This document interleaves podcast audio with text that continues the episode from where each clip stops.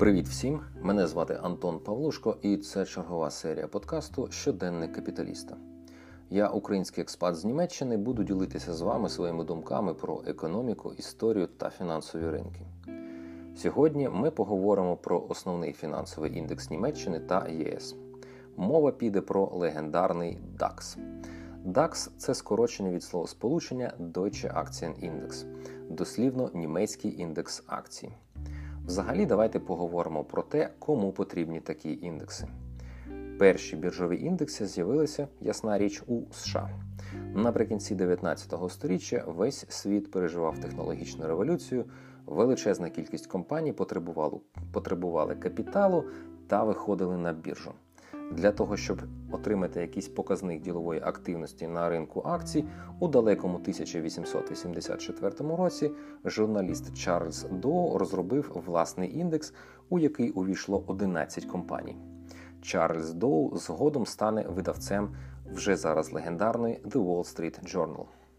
До першого індексу потрапили всього 11 компаній: одна фінансова компанія, одне пароплавство та одразу 9 компаній залізних доріг залізні дороги, тоді це як інтернет-гіганти зараз, або як якась Тесла чи черговий виробник електрокарів. Дуже хайпова тема.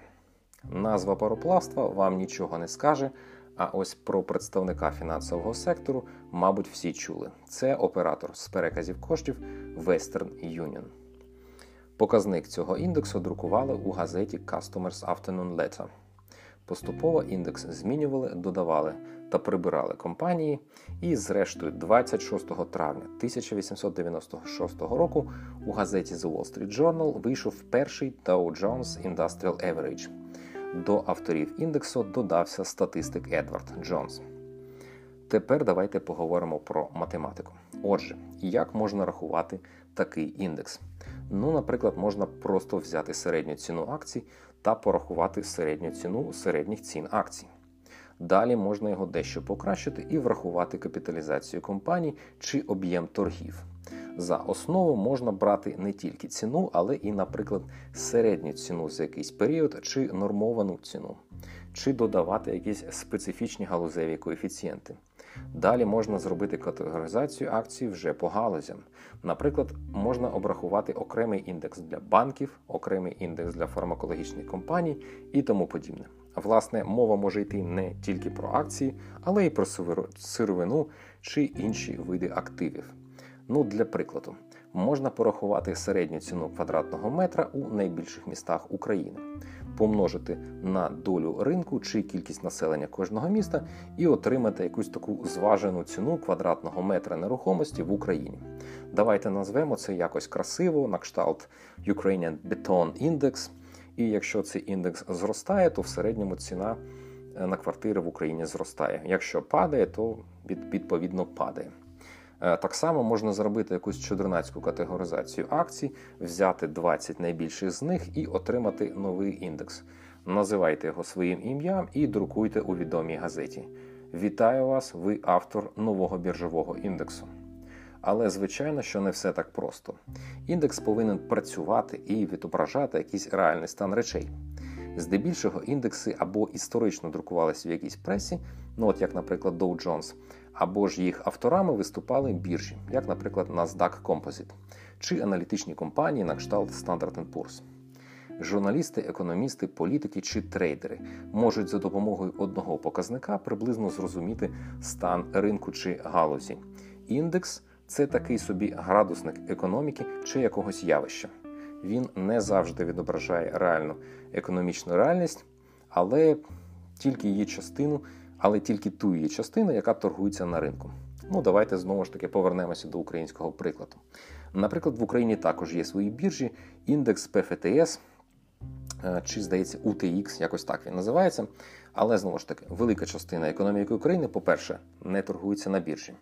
Або ж, наприклад, якщо вже говорити про таку сучасну новомодну українську галузь, як IT, то практично жодна з українських it компаній не торгується на біржі. Тому до індексів треба ставитись обережно і розуміти сенс їх виникнення та використання. Тільки потім ними можна користуватися. Тепер повертаємося до Німеччини. Отже, біржовий індекс DAX так само бере свій початок з індексу, який ще у 50-ті роки минулого століття друкувала газета Börsen біржова газета.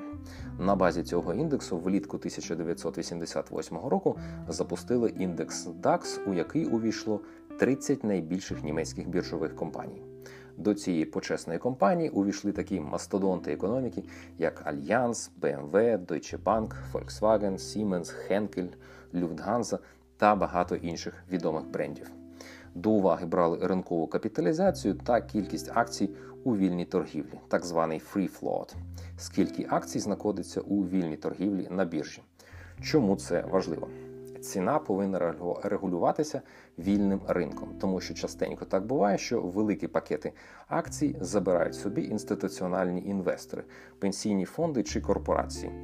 І ці акції вони ніколи не віддають на вільний ринок. Вони просто володіють частинами компаній і не торгують ними. Отже, для приватного інвестора такі акції не дуже цікаві, і такі акції не дуже відображають реальний стан речей в економіці. В Україні, наприклад, також є свої акціонерні товариства, але наші олігархи залюбки люблять контролювати всю компанію разом і не торгуються на відкритому ринку. Тому не всі акціонерні компанії підходять для біржового індексу за всю історію DAX е, ну, постійно змінювався, тому що це живий процес. І якщо з самого початку він складався з великої кількості відомих компаній, які беруть свій початок ще, мовно кажучи, з 19 століття, то потім у нас було об'єднання Німеччини, буремні 90-ті, перші it компанії і навіть хвиля приватизації, що так само не оминула Німеччина. Отже, індекс так само сколихнула декілька скандалів. Було декілька поглинань, через що компанії залишали індекс. Були також різні штучні обмеження, і не всі компанії потрапляли до індексу. Наприклад, французько-німецький концерн Airbus довго не був частиною індексу, ну бо просто не підпадав під формальні правила включення до індексу. Останні великі зміни індексу сталися якраз у вересні 2021 року. Найбільша зміна індекс е, було розширено до 40 акцій. Е, ну, давайте поговоримо спочатку про розмір індексу. Отже, скільки повинно бути компаній в індексі? Е, з самого початку в DAX було всього 30 компаній. Е, давайте так, от 30 це багато чи мало. А загалом для такої великої економіки, як німецька, це дуже мало. Ну це взагалі ні про що. Більшість індексу займали компанії, умовно кажучи, автовиробники, страхувальники, хімічна промисловість та декілька промислових концернів і у індексі практично не було представників так званої нової економіки. А от представники старої економіки мали таку велику капіталізацію, що якийсь новомодний інтернет-концерн просто ніколи не став би частиною індексу і не зміг би дістатися до таких самих показників, як якийсь умовний Siemens. Тобто е, DAX треба було розширювати вже давно. А от далі починається найцікавіше. Ну, от, наприклад, у британців є їхній Financial Times Stock Exchange Index, так званий FTSE 100. Е, е, до нього входять 100 компаній. У японців є Nikkei 225, відповідно 225 компаній. У американців є Standard Poor's 500, тобто у них там 500 компаній. Є, наприклад, індекс малих компаній, там е, Russell 2000, там взагалі мова йде про 2000 компаній. І тут виявляється, що в Німеччині не так багато великих компаній, які котируються на біржі. Отже, формально DAX можна було розширити хоч би і до 500 компаній, але от ця 500 компанія не, не мала б жодного впливу на цей індекс. Отже, прийняли таке собі рішення і розширили індекс до 40 компаній. Ну, вже краще, ніж 30, але все одно, я думаю, що цей індекс ще будуть змінювати у найближчі роки. Е, так само дещо е, змінили критерії прийому до індексу. Основний з них з них такі: акція повинна торгуватися на франкфуртській біржі. Ну, доволі зрозуміле рішення. Е, мінімум 10% акцій повинні знаходитися у вільній торгівлі. Компанія повинна бути з Німеччини або мати оперативне представництво в Німеччині. Компанія повинна вчасно оприлюднювати фінансову звітність та біржові новини І один з найважливіших е, нововведень це було таке, що за останні два роки до приєднання до індексу компанія повинна показувати позитивний прибуток EBITDA, тобто прибуток до податків, амортизації та відсотків.